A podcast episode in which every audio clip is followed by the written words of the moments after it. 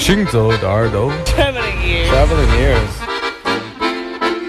Путешествие слуха. Синто де Эрдо. Кенте он. Хангзавиде. האוזניים ההלכות יחד עם המוזיקה Les oreilles qui marchent à travers le monde. Shinzo de Hardware. 行走的耳朵，行走的耳朵，你可以听见全世界。行走的耳朵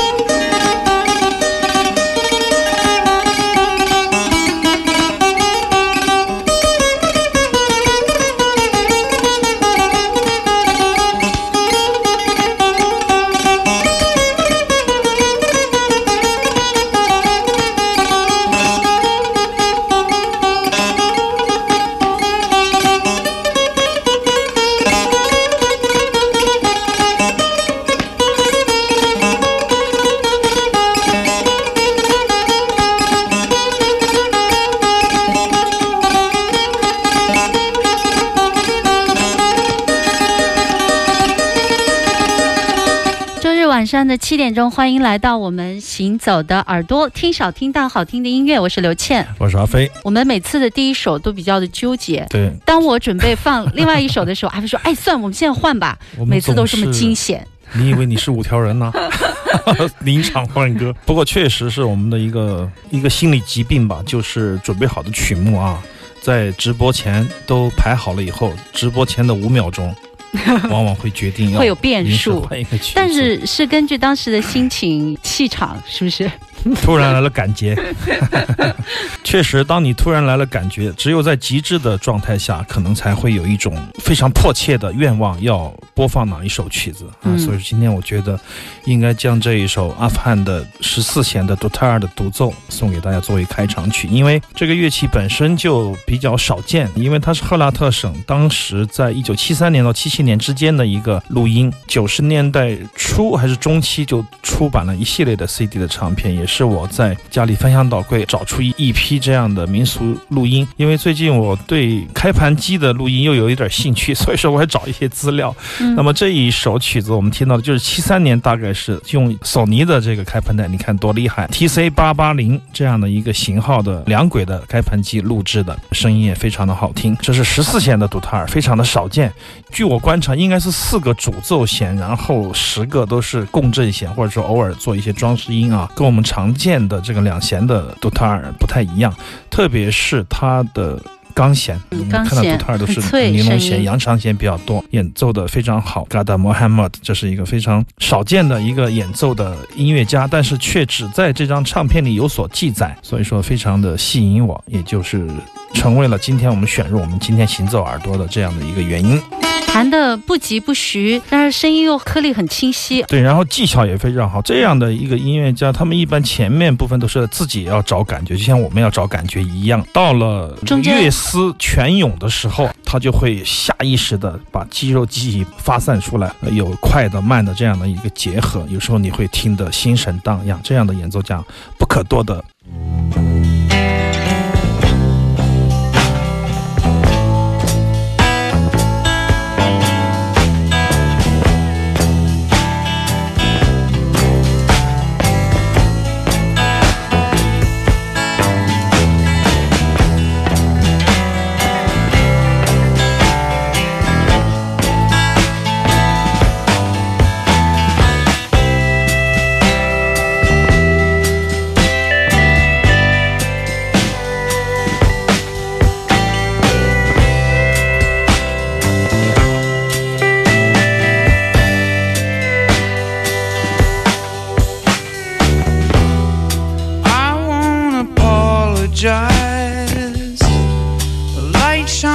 from in your eyes. It isn't gone, and it will soon come back again. We go our separate ways, looking for better days, sharing our little boy who grew from joy back then.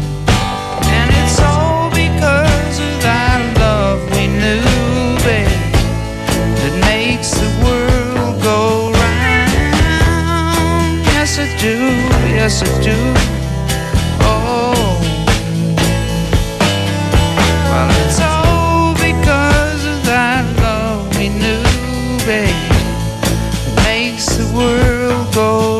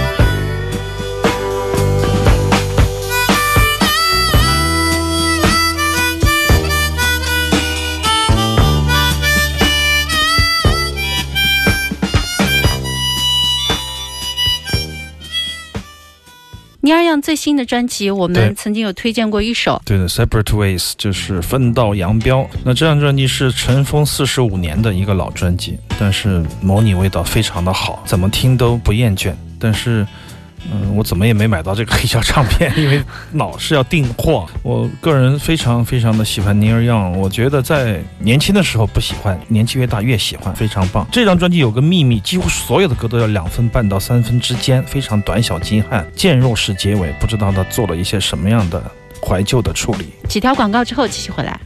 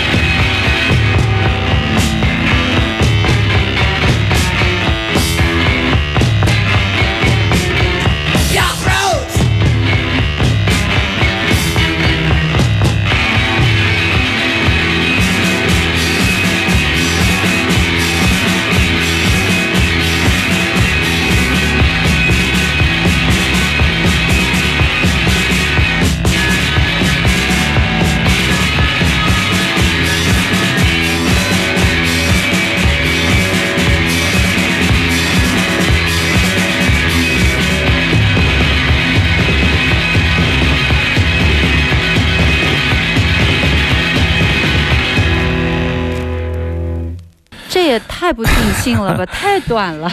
第一次播送 DNA 应该是至少十八年前，我记得十几年前，他们歌都短小精悍，但是我最爱他的 organ 这个键盘手、嗯。Robin，他赋予了键盘很不一样的音色，第一次让我觉得在一个摇滚乐队里面，他的强悍，而且他的音色总是那么的乖张，就是既有一点键盘的感觉，又把贝斯的那种音色刻意的加在里面，因为他们确实非常的业余，在当年，Alto Lindsay、Ikumori 一个鼓一个吉他，没有低音，那他就用他的键盘加重一点低音，但是他又想要飘起来一些旋律啊，嗯所以说在这样的一个 DNA 里面，这个 organ 特别的重要，而且可以唤醒很多很多的人。曾经我想过，在联系到 DNA 与中国乐队的关系的时候，我曾经有过，忘了是跟朋友们经常说吧，就比如说舌头乐队。大纲郭大纲，因为他的水准非常好嘛，钢琴键盘，如果他用一种近乎这样的狂躁的，或者说近乎这么简单、直接、致命的那种音色，直接把整个的这个乐队架起来的话，可能会很有意思啊！我幻想有一个中国的 Robin 出来，找来找去，可能只有舌头里的郭大纲合适。有一天，这样的一个摇滚乐队里面的这样的一个表现，可以让他熠熠生辉。我个人觉得，因为他提供了给你特别多搞怪的机会，也提供给你特别多飞行的机会，在音色的选择上有很多很多的可以做到的一个独奏的。独独奏者都做不到的事情，非常有意思的一个乐团。那么这也是一张黑胶的唱片，因为前段时间这个熊辉哭也在书店摆地摊儿，在华侨城摆地摊儿，我去支持，想捡漏，结果买到一张特别贵的唱片，就这个 No New York，比市场价还要贵两百，我很生气。我为了绅士，为了买唱片的时候有一种惺惺相惜的感觉，我故意嗯挑起这张，嗯，挺好的，拿上。